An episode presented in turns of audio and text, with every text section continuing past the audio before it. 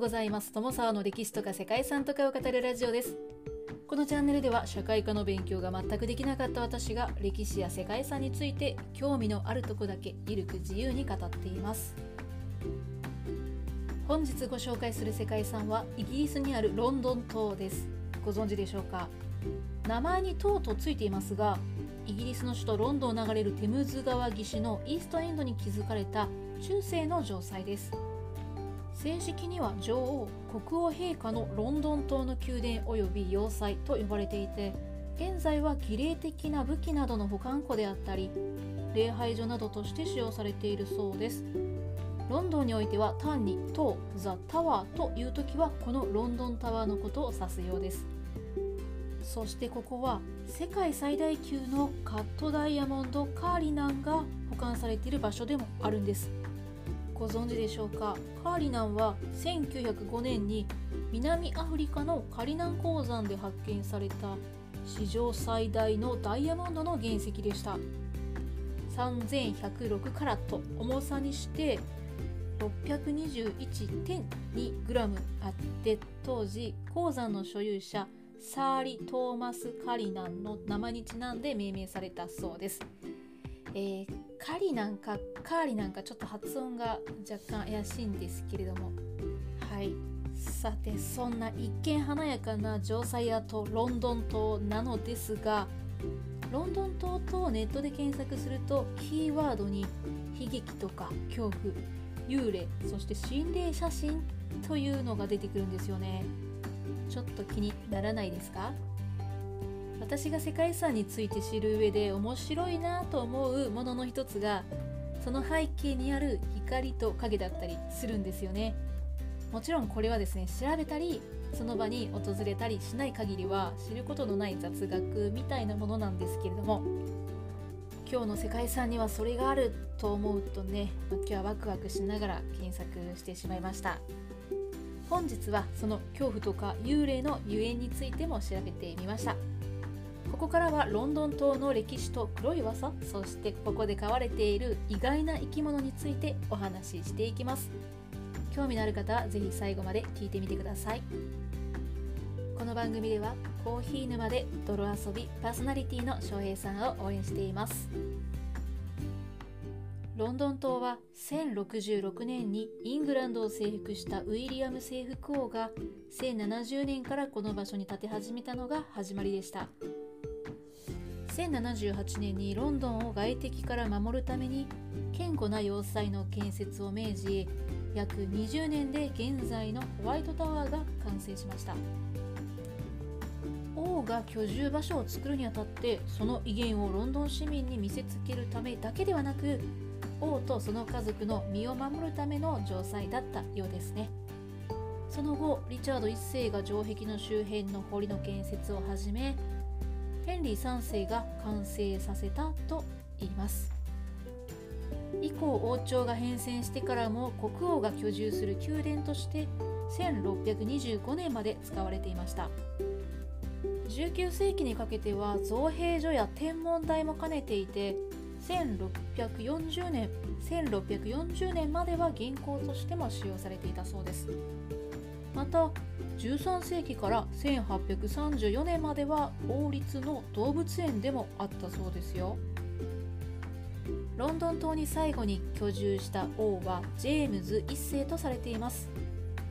この方はイングランドとスコットランドの王位を兼ねた初めての君主で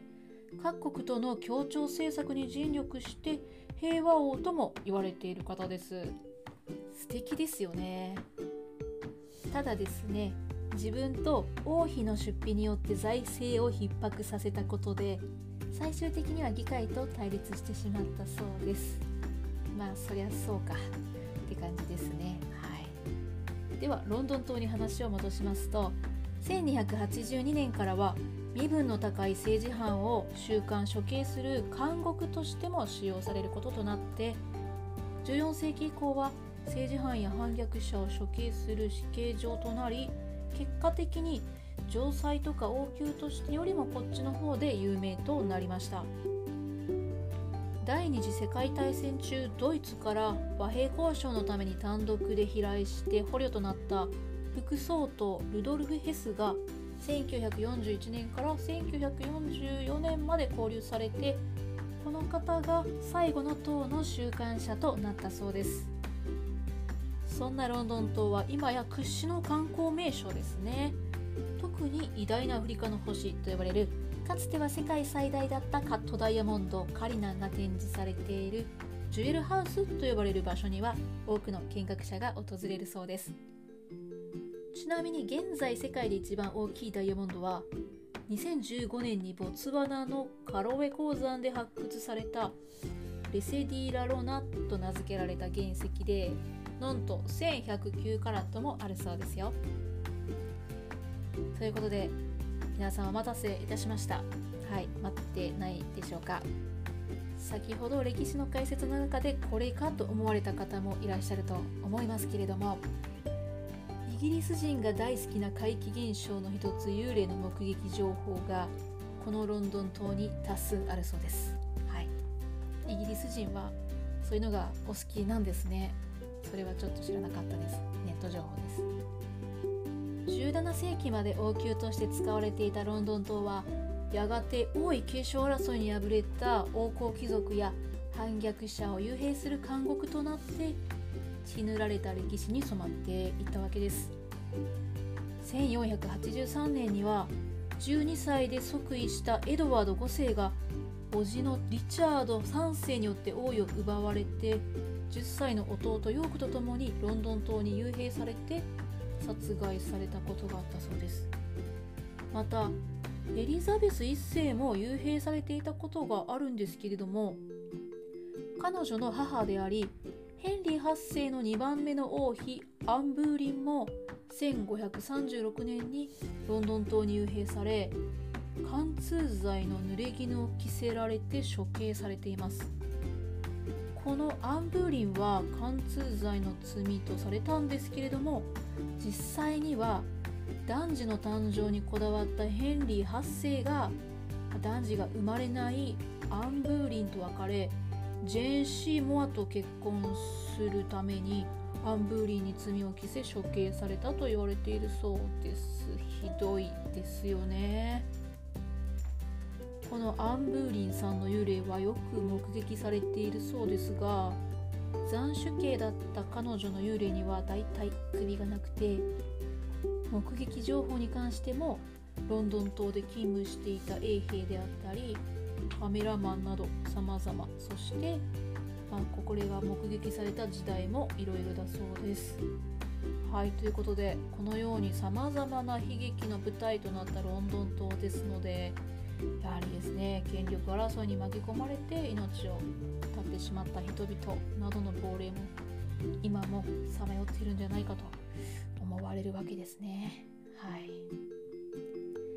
ということで最後にロンドン島に住む渡りガラスのお話をしていきましょう。ロンドン島では渡りガラスが買われているんです。はい。カラスを買うって日本ではイメージしにくいですよね。なぜカラスなのか。というのはですね17世紀にチャールズ2世がロンドン島に住む6羽の渡りガラスがもしこの要塞を飛び立てばイギリス王家は終わりを告げると言い始めたことからこの伝統が始まったそうです。もともとはチャールズ2世がロンドン島に住み着いたカラスの駆除を命じた時に占い師にカラスがいなくなると英国が滅びると予言されたようですね。日本でもかつて犬好きの将軍徳川綱吉が生類憐れみの霊っていうのを出したことがありましたけれどもこれと少し似てますかね？渡りガラス保護令というのをチャールズ2世が発布して以降ロンドン島では渡りガラスを買うことになったそうです。そして今でもカラスが英国王室の守護神として大切に飼われているということです。6羽の渡りガラスがもしこの要塞を飛び立てばイギリス王家は終わりを告げる。ということで念のためにロンドン島では7羽のカラスを飼っているそうですよ。はいまさに王室の光と影を物語るのが世界遺産ロンドン島なんですけれども現在はロンドンでも人気の高い観光名所となりましたがロンドン島に住む黒いカラスたちが過去の歴史を忘れないようにとその記憶を守っているようにも感じてしまいますね。ということで皆様本日もここまでご清聴いただきましてありがとうございました。では素敵な一日をお過ごしくださいね。ともさわでした。